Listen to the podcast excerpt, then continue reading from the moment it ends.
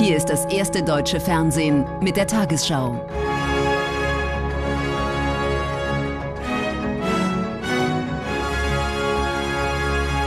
Heute im Studio Thorsten Schröder.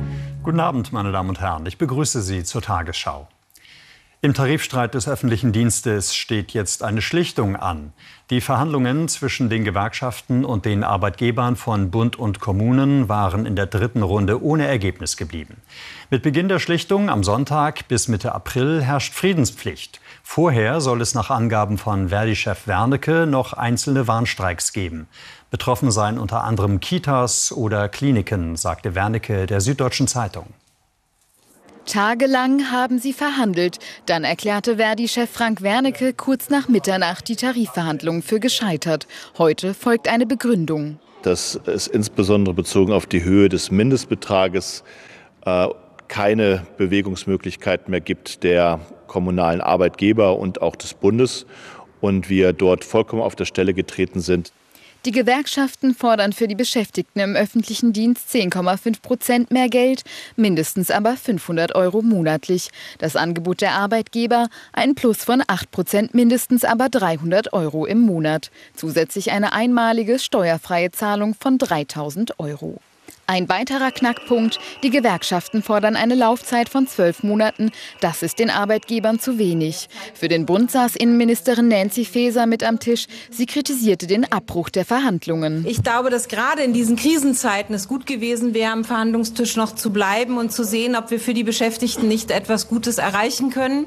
Jetzt haben die Arbeitgeber die Schlichtung eingeleitet. Eine Schlichtungskommission hat bis Mitte April Zeit, einen Einigungsvorschlag vorzulegen. Die Schlichtung bedeutet, dass man unabhängigen Personen ähm, das Recht gibt, jetzt einen Vorschlag beiden Tarifparteien vorzulegen, wie eine Schlichtung aussehen könnte. Ähm, dann wird auf dieser Grundlage die Verhandlung wieder aufgenommen. Und bis dieser Vorschlag vorliegt, gilt auch eine Friedenspflicht. Also keine Streiks, kein Arbeitskampf. Die Friedenspflicht gilt ab kommenden Sonntag. Zum ersten Mal seit fünf Jahren ist die Zahl der Straftaten in Deutschland wieder gestiegen. Mehr als 5,6 Millionen Delikte weist die polizeiliche Kriminalstatistik für 2022 aus. Bundesinnenministerin Faeser stellte sie heute in Berlin vor. Das ist ein Plus von 11,5 Prozent verglichen mit 2021, als noch Corona-bedingte Beschränkungen in Kraft waren. Als auffällig gilt, dass immer häufiger auch Kinder und Jugendliche ins Visier der Ermittler geraten. Kinder schicken Kindern Videos oder Bilder sexueller Gewalt. Ja, dieser Typ wirft ein kleines Mädchen auf dem Bett hin und her. Was hier in einer Aufklärungskampagne der Polizei angedeutet wird, ist längst ein immer größeres Problem. Werden solche Inhalte geteilt, sind fast die Hälfte aller Tatverdächtigen minderjährig. Oft wissen sie nicht, dass solch unbedarftes Teilen sogar strafrechtlich relevant sein kann wenn diese Themen in der Familie besprochen werden, wenn man sich dort informiert, auch mit Hilfe von Netzinformationen und auf seriösen Seiten oder aber in der Schule das mal zum Gegenstand eines Unterrichts macht, dann wird, werden Kinder und Jugendliche da unterstützt. Auch die Bundesinnenministerin treibt das Problem um. Faeser möchte dem Schutz der Kinder die höchste Priorität geben. Was mir besonders Sorge macht, ist das entsetzliche Ausmaß von sexualisierter Gewalt gegen Kinder. Seit Jahren haben wir steigende Fallzahlen bei der Verbreitung von Missbrauchsdarstellungen, zuletzt ein Plus von 8 Prozent.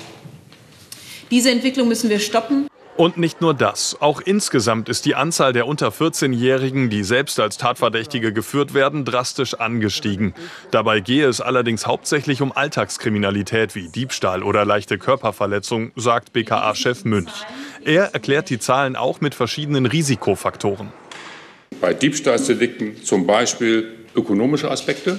Hier könnten also wirtschaftliche Aspekte eine Rolle spielen, die sich verändert haben. Bei Gewaltdelikten sind es eigene Gewalterfahrungen der Kindheit, äh, das Umfeld, die sogenannte Peer Group oder auch Stressbelastung. Und da kommen wir wieder zu dem Stichwort Corona. Die Lösungsansätze seien eigentlich bekannt, sagt Münch. Kinder müssten gewaltfrei aufwachsen und eine reelle Chance haben, in der Leistungsgesellschaft anzukommen. Die Bahn rechnet in diesem Jahr im Fernverkehr mit etwa 155 Millionen Fahrgästen, so vielen wie noch nie.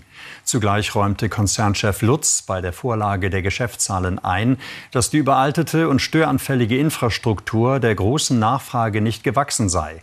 Daher seien massive Investitionen in den Schienenausbau geplant.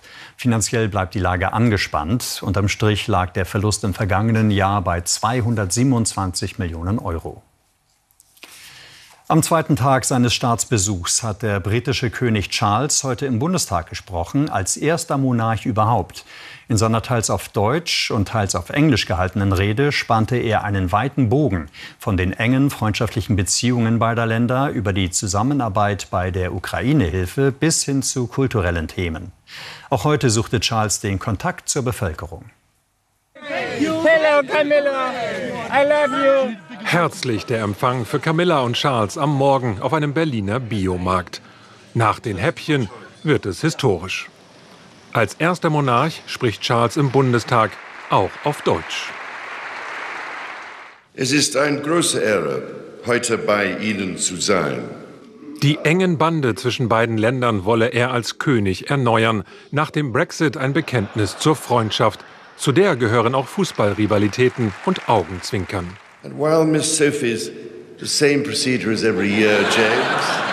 Und während Miss Sophies The Same Procedure as Every Year James hoffentlich kein korrektes Bild des modernen Großbritanniens vermittelt, gehört es, wie ich weiß, doch zu einem deutschen glücklichen neuen Jahr. It is, I know, an integral part of a German Happy New Year.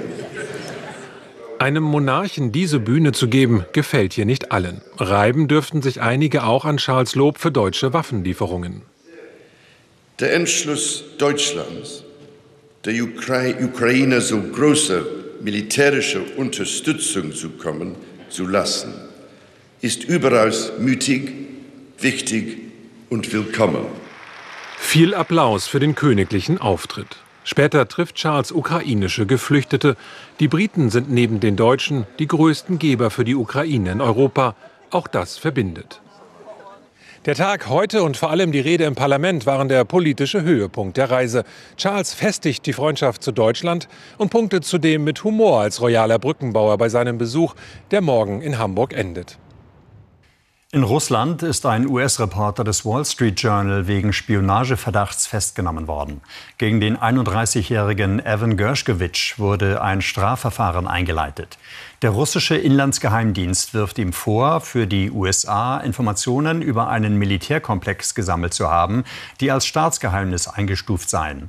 Der Journalist weist das zurück. Ein Gericht in Moskau ordnete Untersuchungshaft bis Ende Mai an. Im Hinterhof des Moskauer Gerichts wartet das Auto des Geheimdienstes FSB. Evan Gershkovich wird gleich nach der Verhandlung in U-Haft gebracht. Mich haben Sie nicht in den Gerichtssaal gelassen, sagt der Anwalt. Ich habe auch die Begründung der Anklage nicht gesehen. Aber ich bin überzeugt, dass mein Klient nicht gegen das Gesetz verstoßen hat.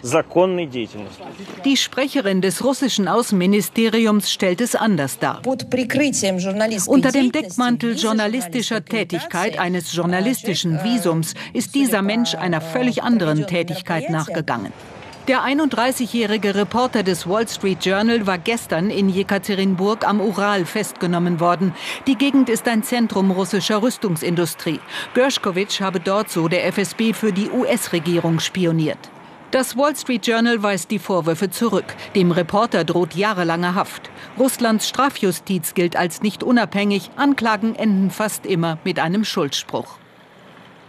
Sinkende Benzin- und Heizölpreise drücken die Inflation in Deutschland auf den tiefsten Stand seit August. Sie bleibt aber dennoch auf hohem Niveau. Die Verbraucherpreise sind im März um 7,4 Prozent im Vergleich zum Vorjahresmonat gestiegen, teilte das Statistische Bundesamt mit.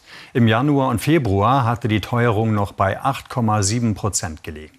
Vor allem die Preise für Nahrungsmittel stiegen demnach überdurchschnittlich stark an.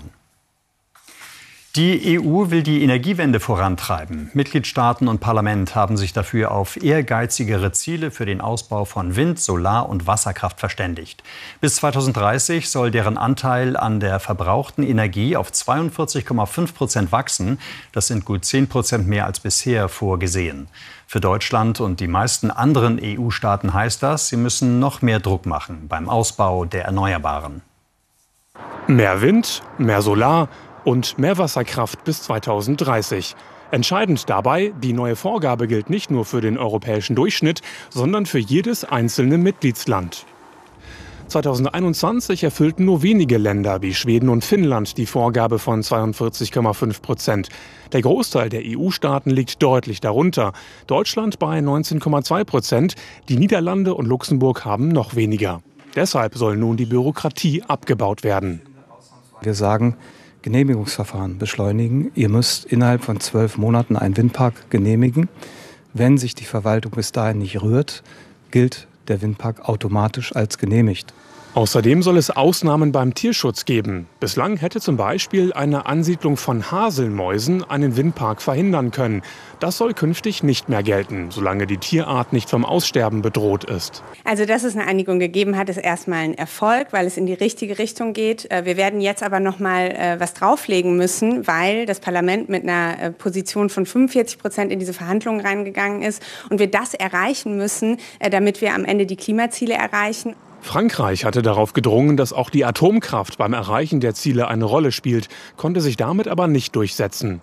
Die Zustimmung der Mitgliedstaaten ist jetzt eigentlich nur noch Formsache. Aber hinter den Kulissen hier in Brüssel fürchten nun einige, dass sich Frankreich beim Thema Atomkraft ein Beispiel an Deutschland nehmen könnte und wie beim Verbrennerstreit eine schon bestehende Einigung wieder aufkündigt.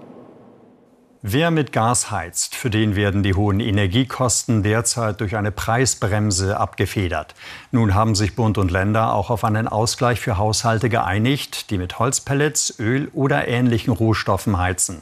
Anspruch auf Hilfen haben Betroffene, wenn sich ihre Heizkosten 2022 mindestens verdoppelt haben, verglichen mit Referenzwerten aus dem Jahr zuvor. In einem Härtefallfonds stehen dafür 1,8 Milliarden Euro bereit. Nach scharfer Kritik an Reformplänen für befristete Arbeitsverhältnisse in der Wissenschaft sind die Beratungen heute fortgesetzt worden. Vertreter des Forschungsministeriums, der Verbände und Gewerkschaften kamen in Berlin zusammen.